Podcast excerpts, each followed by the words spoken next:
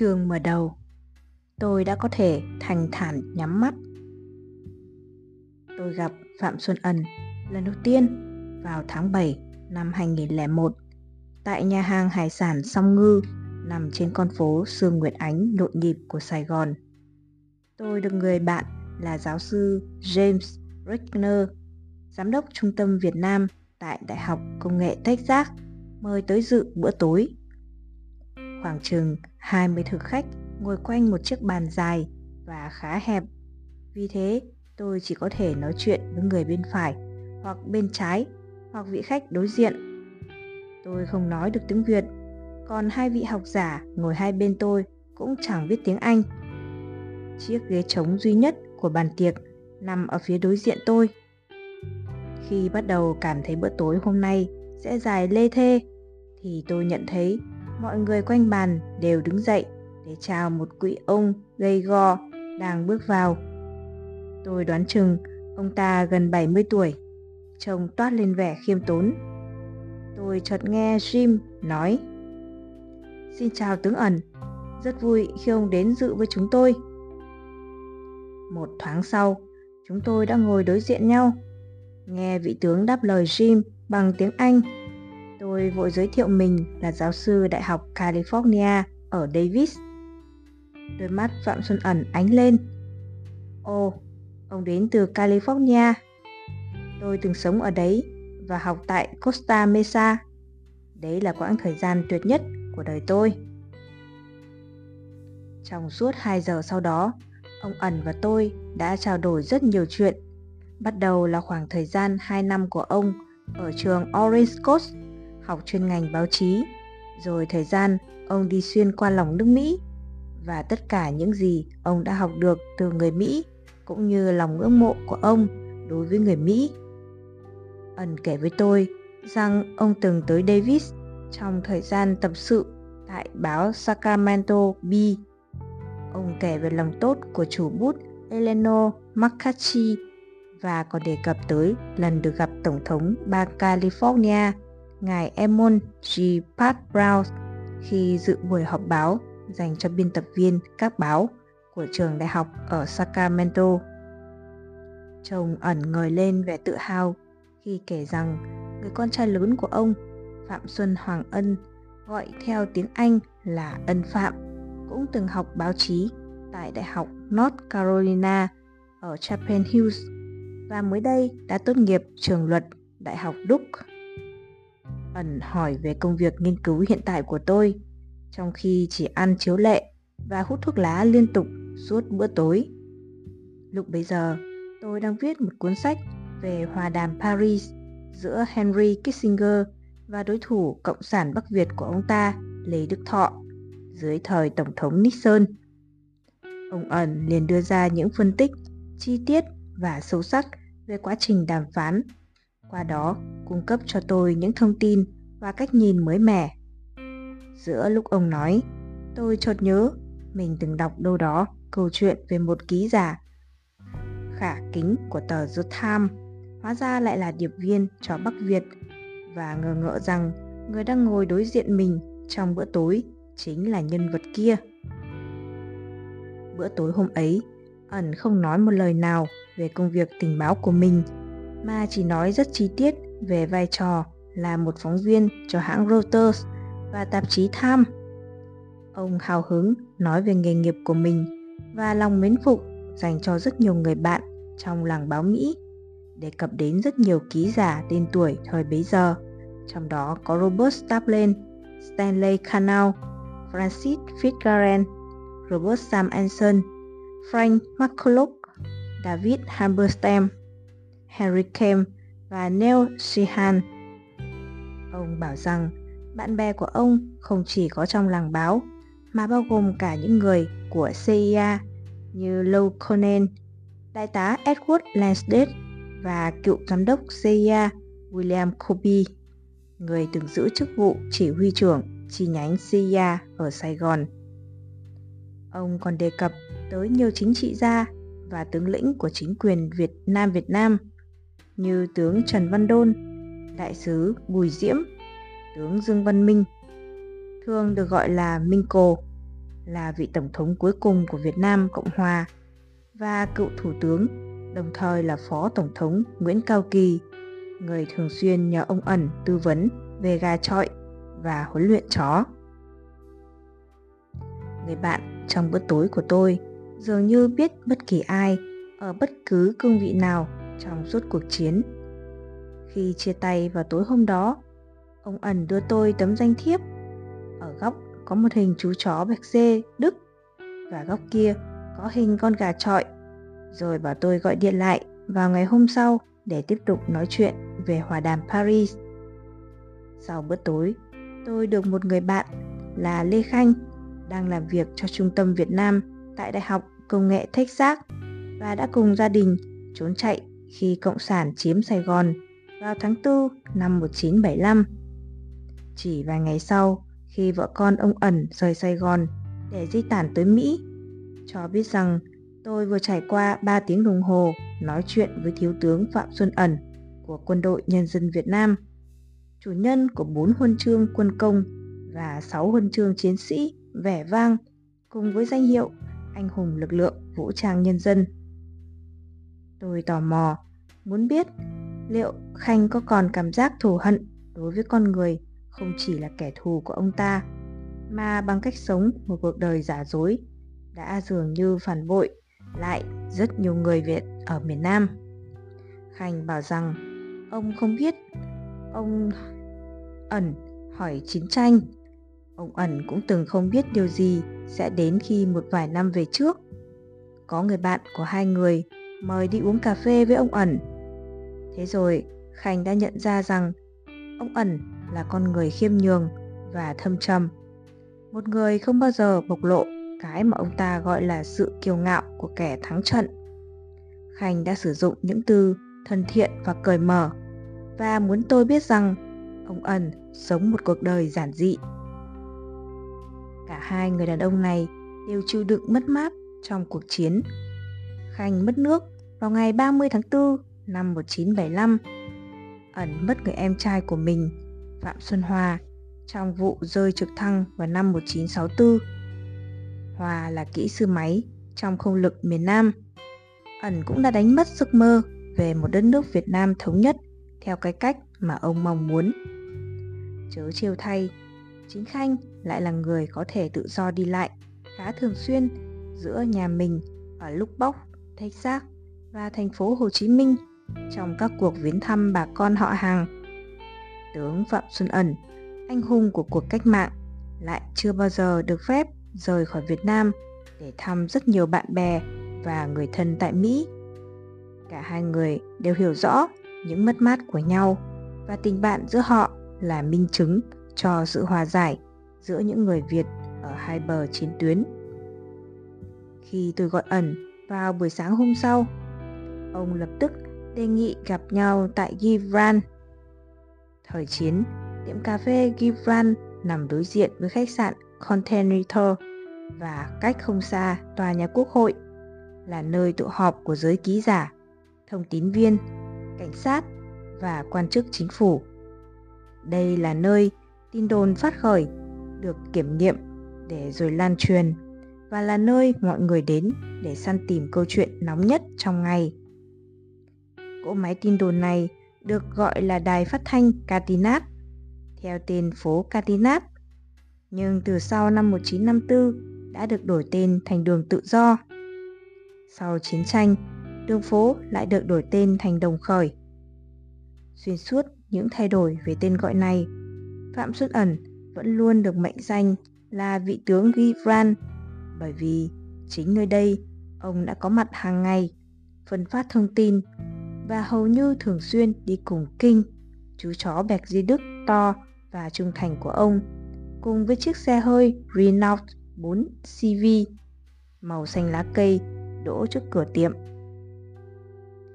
Trong hai năm tiếp theo, cho đến ngày ông ẩn lâm bệnh, tôi và ông thường gặp nhau tại Givran, một thông lệ hình thành trong các cuộc gặp. Tôi thường đến trước chọn một chiếc bàn ngay cửa sổ rồi ngồi xem lại các ghi chú và câu hỏi của mình. Ông ẩn tới bằng chiếc xe gắn máy cũ màu xanh lá cây và đi thẳng đến bàn, trong khi các nhân viên Gibran chào đón ông rất nồng ấm. Những giờ tiếp theo, tôi đặt câu hỏi và ghi chép, trong khi ông Ẩn giải thích các sắc thái chính trị và lịch sử Việt Nam. Thỉnh thoảng, ông đặt thuốc lá xuống, đón lấy sổ tay của tôi và ghi một cái tên hoặc cụm từ giúp tôi nắm được ý của ông rõ hơn. Khi tôi hỏi ông đã mệt chưa, ẩn thường đề nghị gọi món ăn trưa và tiếp tục trao đổi. Chỉ sau một thời gian ngắn, tôi đã nhận ra rằng David Greenway, một người bạn và cựu đồng nghiệp của ông ẩn, có lý khi đánh giá. Ông ẩn đã làm cho tôi thấy rằng dù gặp Việt Nam nhiều, nhưng tôi hiểu biết về đất nước này rất ít. Vào năm 2003, sau thập niên hút thuốc, ông ẩn mắc bệnh phổi nghiêm trọng. Ông ẩn cực kỳ mê tín và ông đã hút thuốc Lucky Trick từ năm 1955 khi những cố vấn Mỹ dạy ông cách rít thuốc và nói rằng cái thương hiệu thuốc lá này sẽ mang đến vận may. Tôi đã hút thuốc suốt 52 năm. Giờ đã đến lúc tôi phải trả giá. Nhưng vẫn còn lời chán. Tôi chỉ mới bị bệnh phổi trong 3 năm rưỡi sau chừng ấy thời gian hút thuốc và chưa bao giờ phải ngồi tù. Ông ẩn thường giải thích như vậy. Như nhiều người Việt Nam, chuyện tướng số và chiêm tinh đóng vai trò lớn trong cuộc đời của ông ẩn. Sinh ngày 12 tháng 9 năm 1927, thuộc cung sử nữ, cung thứ sáu trong hoàng đạo và là cung nữ duy nhất. Ẩn tin rằng trong suốt cuộc đời mình, ông luôn được bảo vệ bởi nữ thần và vì thế ông cảm thấy mình có bổn phận phải bảo vệ phụ nữ. Tôi tới Sài Gòn vào ngày ông ẩn nhập viện. Tin tức trên báo chí địa phương gợi ý rằng ông chỉ còn sống không bao lâu nữa. Tôi gọi Phạm Xuân Hoàng Ân và được biết tiền lượng rất xấu. Trước khi rời Sài Gòn, tôi viết cho ông ẩn một mẩu thư tay, khẳng định rằng tôi vô cùng mong muốn được gặp lại ông tại tiệm cà phê Gibran. Tôi đùa rằng, thời còn làm điệp viên, ông đã thường xuyên đánh lừa thần chết. Cho nên, giờ cũng chưa phải là lúc đi gặp Diêm Vương như ông từng bảo đâu. Tôi không chắc liệu ông ẩn có thể đọc được lá thư này hay không. Vài tháng sau, tôi nhận được tin ông ẩn đã xuất viện và đang hồi phục. Ông cảm ơn về lá thư của tôi, bảo rằng ông đang chờ cuộc gặp lần tới và dặn tôi mang dùm ba cuốn sách mà ông yêu thích đọc. Tôi nhanh chóng trở lại Sài Gòn, nhưng do vẫn còn yếu, ông ẩn đề nghị chúng tôi gặp nhau tại nhà riêng của ông tại số 214 Lý Chính Thắng, nơi trước đây là dinh cơ của một nhà ngoại giao Anh. Giữa những dãy sách báo quý giá, xung quanh là hàng chục chú chim không ngừng líu lo. Hai hay ba con gà trống gáy liên hồi và những chú gà trọi vẫn thường xuyên được huấn luyện. Một con chim ó, cá cảnh, hai chú chó nhỏ thay thế cho con bẹt giết đức to lớn Chúng tôi ngồi uống loại trà Trung Quốc đặc biệt của ông ẩn và trò chuyện hàng giờ liền. Cuốn sách về hòa đàm Paris của tôi đã xuất bản. Giờ đây, tôi muốn sử dụng câu chuyện của ẩn như cánh cửa sổ mở vào không gian phức tạp của cuộc chiến. Tôi hỏi ẩn, sao ông chưa bao giờ viết hồi ký? Nhiều năm trước đó, Stanley Cannell đã khuyến khích ẩn làm vậy. Nhưng ông bảo rằng do ông nắm giữ quá nhiều bí mật mà nếu được viết ra có thể làm hại những người còn sống và thân nhân những người đã chết, hoặc ông tin là như vậy ông không bao giờ viết về sự nghiệp tình báo của mình, mà luôn khăng khăng nhận rằng mình chỉ là một mắt xích nhỏ trong mạng lưới tình báo khổng lồ của cộng sản có vẻ ông ẩn coi mình giống như một nhà phân tích CIA ngồi trong văn phòng ở Lenley, đọc tài liệu và viết báo cáo. Khi tôi hỏi liệu tôi có thể viết về cuộc đời của ông hay không, ẩn đã bảo không. Tuy nhiên, các cuộc trò chuyện của chúng tôi vẫn tiếp tục và tôi càng đặt nhiều câu hỏi về những việc làm của ông trong ngành tình báo. thì ông càng nói với tôi nhiều thứ hơn. Tôi luôn ghi chú cẩn thận và sau đó bắt đầu ghi âm các cuộc nói chuyện. Ông ẩn vẫn tiếp tục kể. Sau đó, tôi đã rất may mắn. Nhân dịp kỷ niệm 30 năm kháng chiến, chiến thắng của Việt Nam trong kháng chiến chống Mỹ, Phạm Xuân Ẩn nổi lên như là một anh hùng tại Việt Nam. Hai cuốn sách chính thức về cuộc đời ông được xuất bản. Cuốn Phạm Xuân Ẩn, tên người như cuộc đời, được trao giải nhất thể loại phi hư cấu tại Việt Nam trong năm ấy. Nhan đề cuốn sách là một kiểu chơi chữ, bởi trong tiếng Việt, ẩn có nghĩa là ẩn náu, che giấu hay bí mật. Vì thế, tên của ông vẫn đúng vào cuộc đời của ông. Ông ẩn đưa cho tôi cuốn sách kèm lời đề tặng hài hước.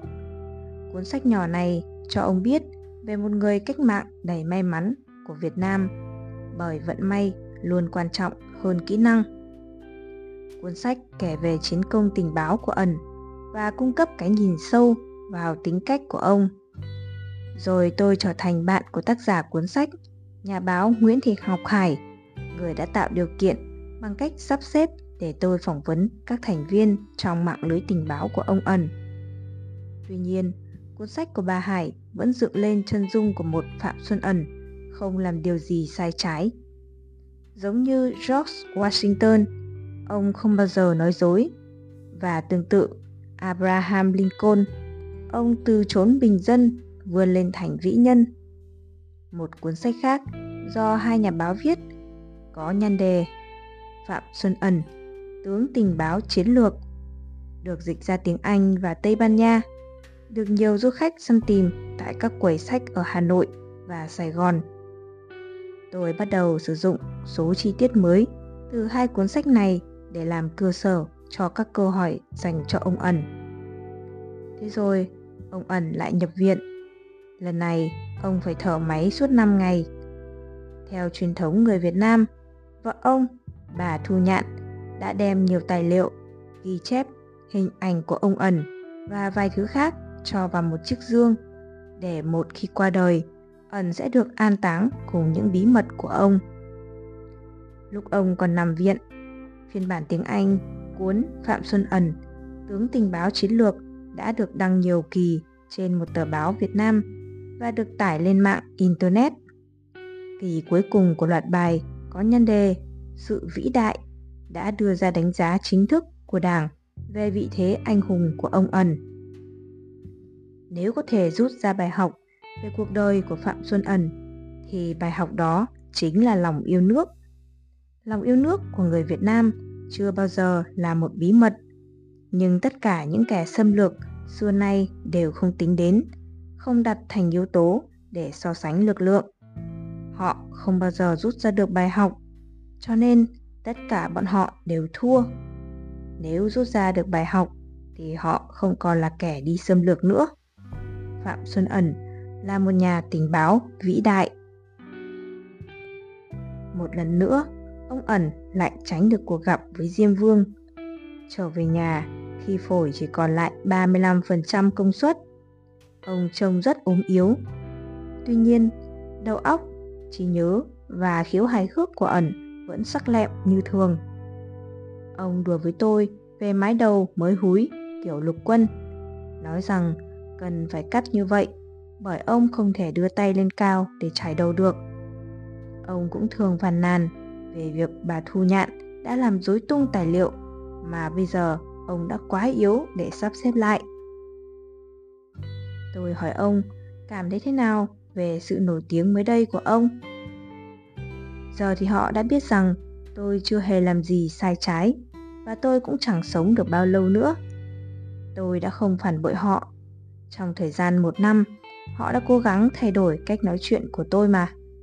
Và trong thời gian dài hơn thế cách nghĩ của tôi họ có thể làm gì được? Họ không thể đưa tôi ra pháp trường. Họ bảo rằng họ không thích cách nói chuyện của tôi và rằng tôi rất khác biệt. Thậm chí tới ngày hôm nay họ vẫn chưa biết tôi nắm được bao nhiêu thông tin và tôi biết tới đâu. Tuy nhiên Tôi đã chứng tỏ lòng trung thành đối với họ, nên bây giờ người ta đã có thể hiểu về tôi. Tôi đã dám rời Mỹ để hồi hương, và đây là bài học cho lớp trẻ. Tôi được coi là tấm gương cho nhiều người trẻ về tình yêu nước. Bình oxy luôn ở kế bên, và sau 2 giờ trò chuyện, ẩn bảo ông muốn nằm để thở oxy. Ông mời tôi xem thư phòng của ông. Tôi bắt gặp bản gốc năm 1943 của cuốn sổ tay địa lý Đông Dương do cơ quan tình báo Hải quân Anh thực hiện mà ông ẩn đã sử dụng để giúp đỡ nhiều gia đình, những kẻ thù huynh đệ của ông chạy trốn vào tháng 3, tháng 4 năm 1975 bằng cách chỉ cho họ các luồng nước êm và các tuyến hải hành. Có một bản tạp chí New York Times số ra ngày mùng 1 tháng 12 năm 1963 sau thời điểm Tổng thống John F. Kennedy bị ám sát. Tập trung vào chuyên đề những thách thức đặt ra cho tân Tổng thống Mỹ, ông Lyndon B. Johnson. Một tấm hình ở góc phải bên dưới ảnh chụp ba người mặc quân phục và một nhà báo Việt Nam tháp tùng vừa hút thuốc vừa ghi chép. Dòng chú thích ghi một trong những hành động đầu tiên của Tổng thống Johnson là tái cam kết chính sách của Mỹ về giúp đỡ cuộc chiến của Nam Việt Nam chống lại du kích cộng sản. Trong ảnh, một cố vấn quân sự Mỹ và một số sĩ quan Việt Nam, Nam Việt Nam đang xem xét khẩu súng của du kích Việt Cộng vừa thu giữ được. Phóng viên chiến trường trẻ tuổi David Hamberstam đã gửi cho ông ẩn bài báo này với dòng ghi chú bên dưới. Liệu Phạm Xuân Ẩn có phải là một rắc rối lớn?